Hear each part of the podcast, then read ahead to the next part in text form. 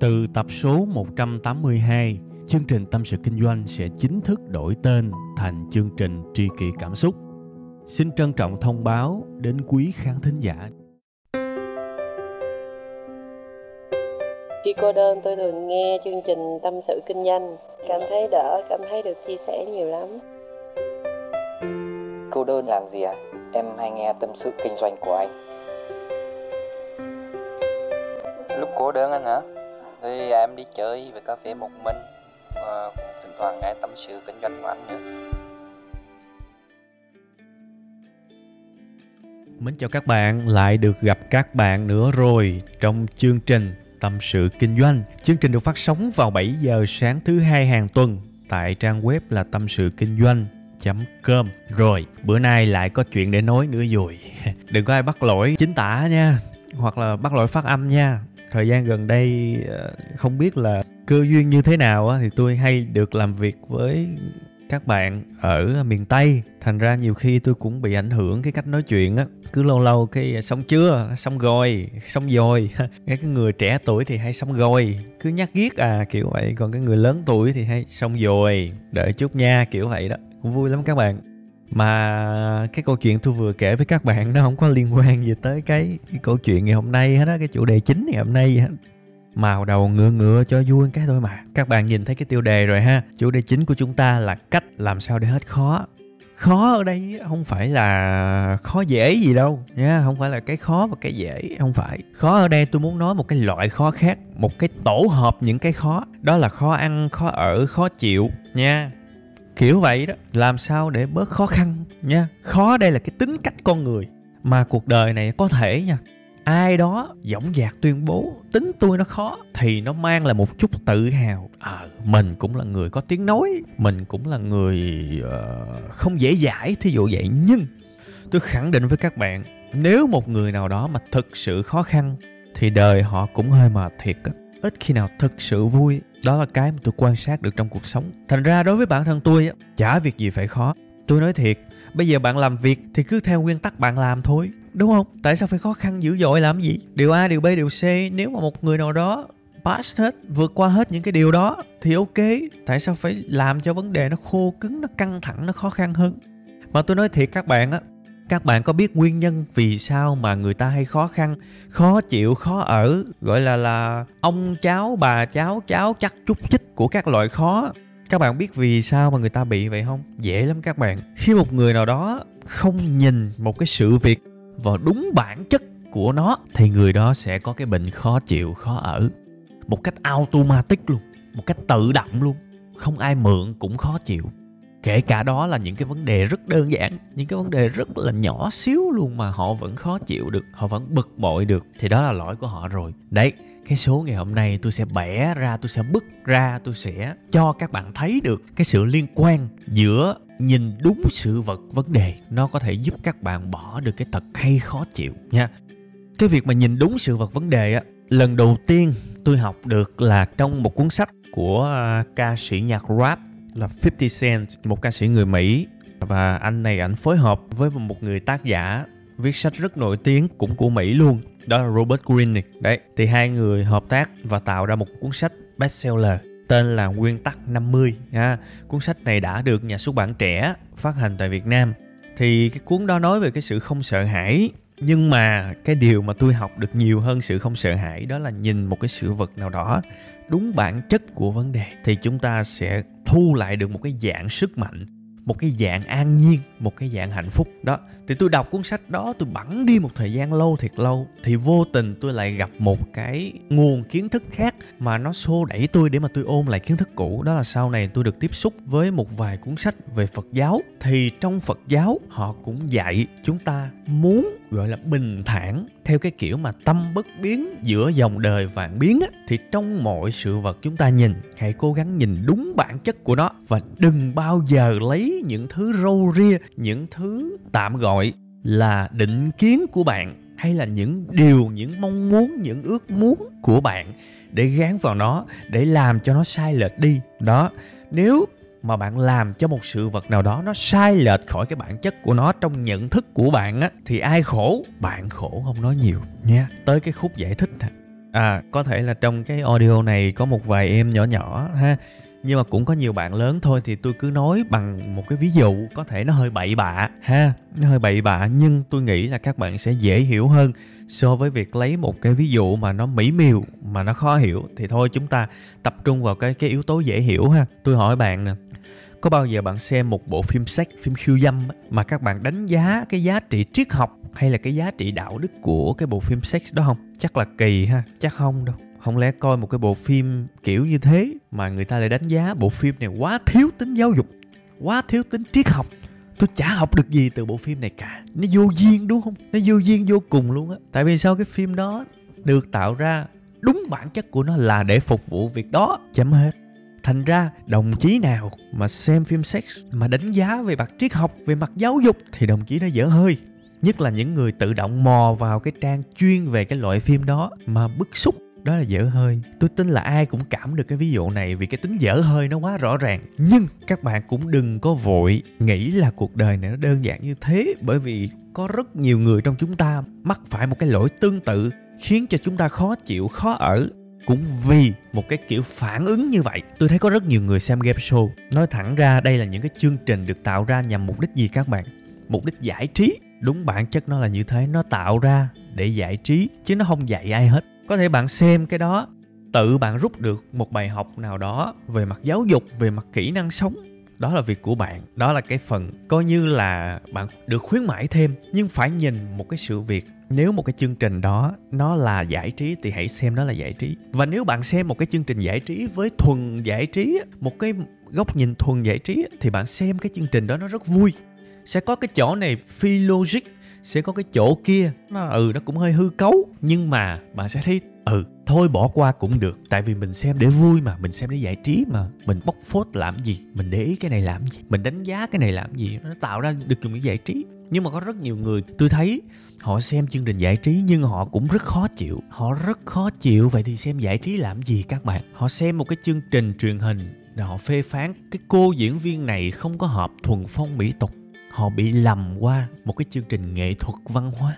Các bạn đừng bao giờ lầm giữa giải trí và nghệ thuật. Tuy là nó nó có thể gọi là chung một cái không gian đó nhưng mà nó có sự khác nhau đấy đừng có lầm giữa giải trí và nghệ thuật ha. Rồi có người xem một cái chương trình giải trí lại bảo là cái chương trình này sao mà không cấm phát vậy? Nó không có giá trị giáo dục. Thì lại nhầm. Đây là chương trình giải trí, không phải chương trình giáo dục. Các bạn còn nhớ cái ví dụ hồi nãy không ai vào xem phim sex mà đánh giá về mặt triết học của nó cả. Và khi mà mình nhìn một cái vấn đề á, đúng bản chất thì tự nhiên mình không có một cái sự bực bội gì hết.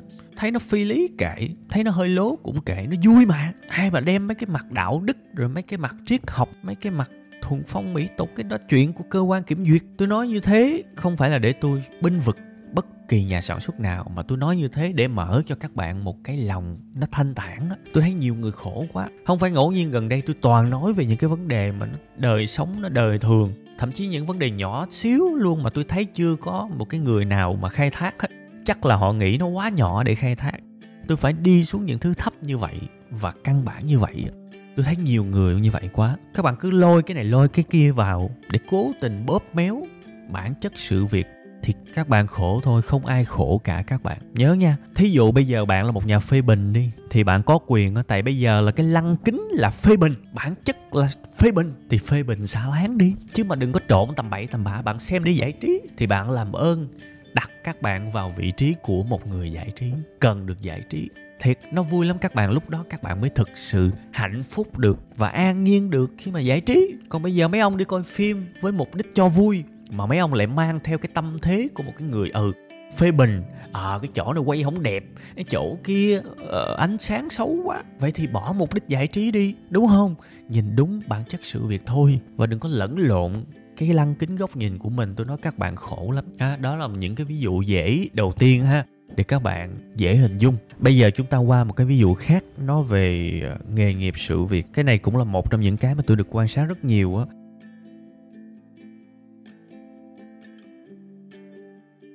Đợt vừa rồi tôi ờ, cũng có gặp một người bạn của mình, cũng là chủ của một cái gara, sửa xe cũng khá lớn. Thì ờ, người bạn này cũng ngồi tâm sự, nói là dạo này em chán quá, hỏi sao chán? Nói là dạo này lính lát nó làm sao á, mấy đứa?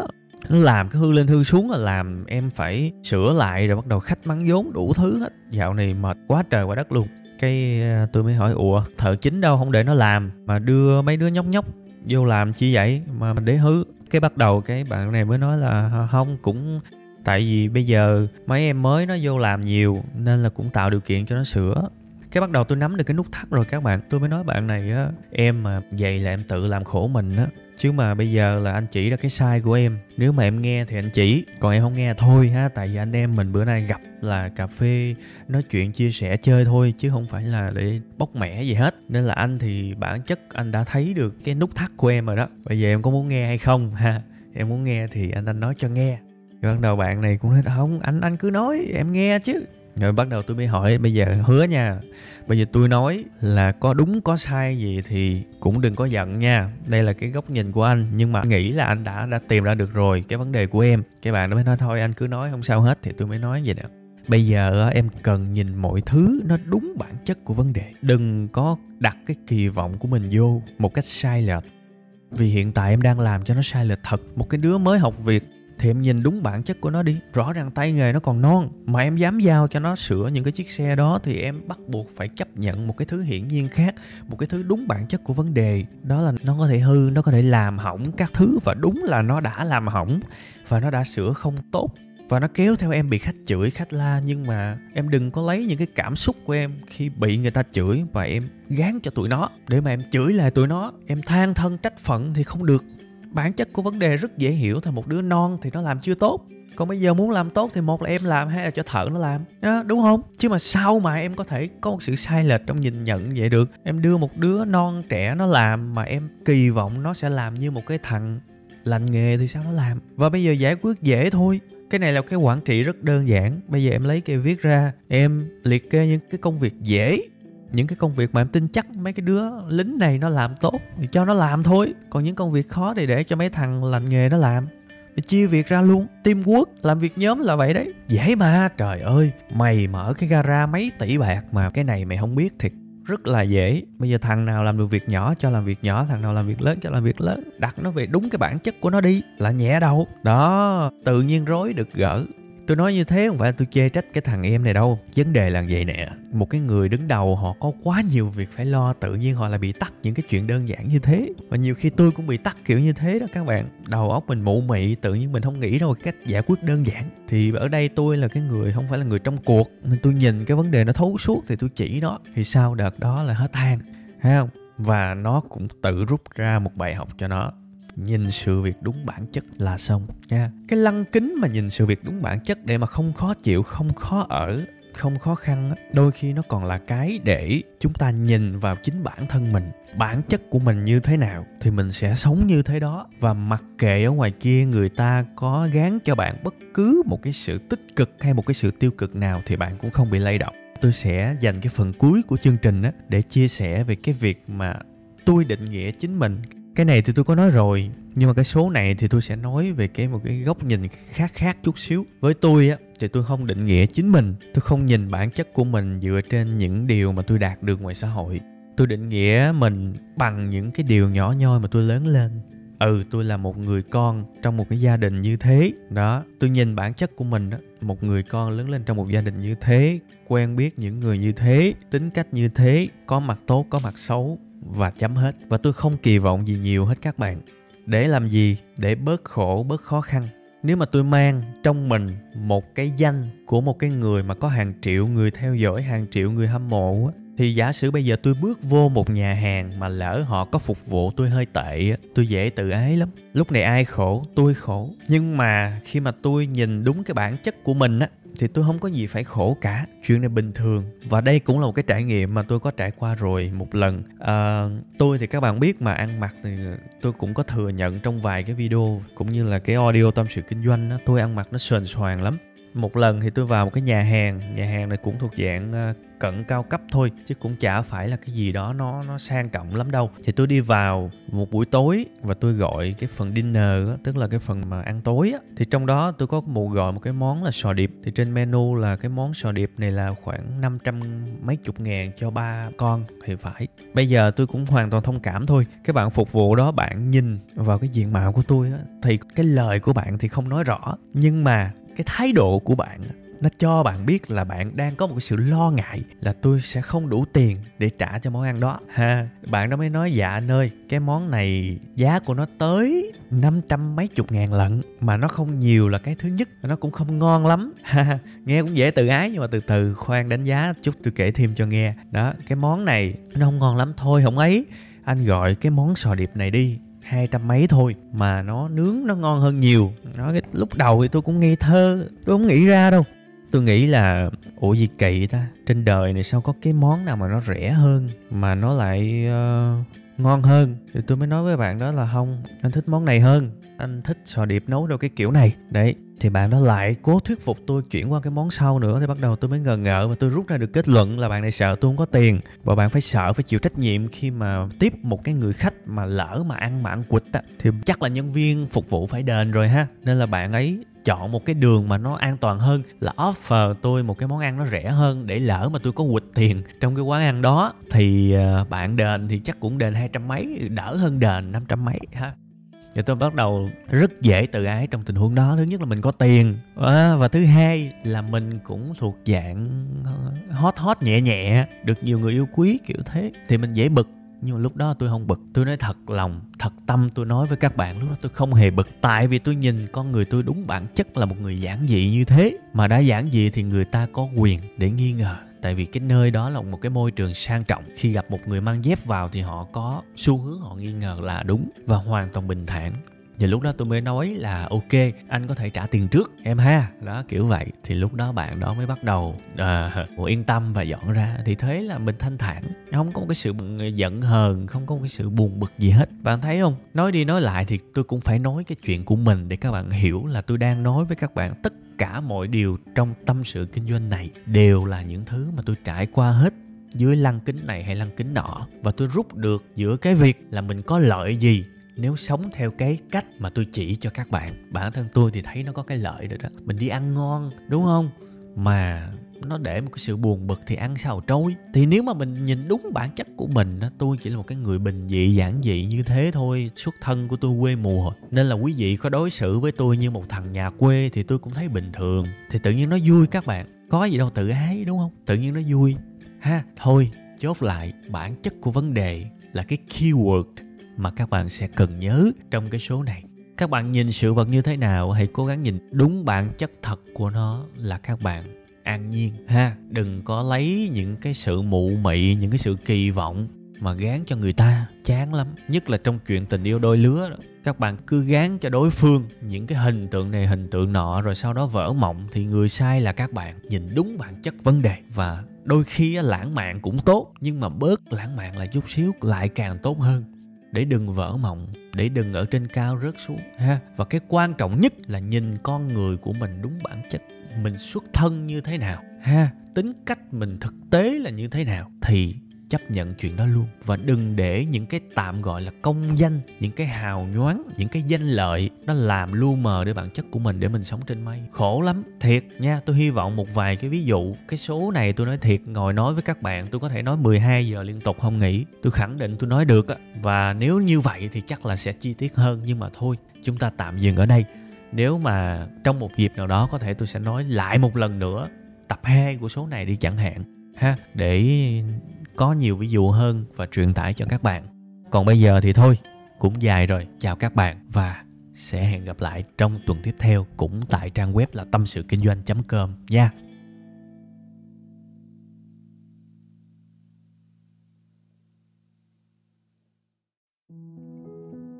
Từ tập số 182, chương trình Tâm sự Kinh doanh sẽ chính thức đổi tên thành chương trình Tri kỷ Cảm xúc Xin trân trọng thông báo đến quý khán thính giả. Cảm ơn tất cả quý vị khán giả đã ủng hộ và yêu thương chúng tôi trong suốt thời gian nhiều năm qua. Chúng tôi hy vọng chương trình với tên mới sẽ mang đến cho quý vị và các bạn nhiều yêu thương, nhiều sự quan tâm và nhiều cảm xúc hơn. Quý vị và các bạn cũng có thể nghe lại tập 181 ở phần cuối thì ở phần đó tôi có giải thích về lý do tại sao đổi tên chương trình. Tôi hy vọng tất cả mọi người có thể cảm nhận được tinh thần của tri kỷ cảm xúc. Một lần nữa xin cảm ơn thật nhiều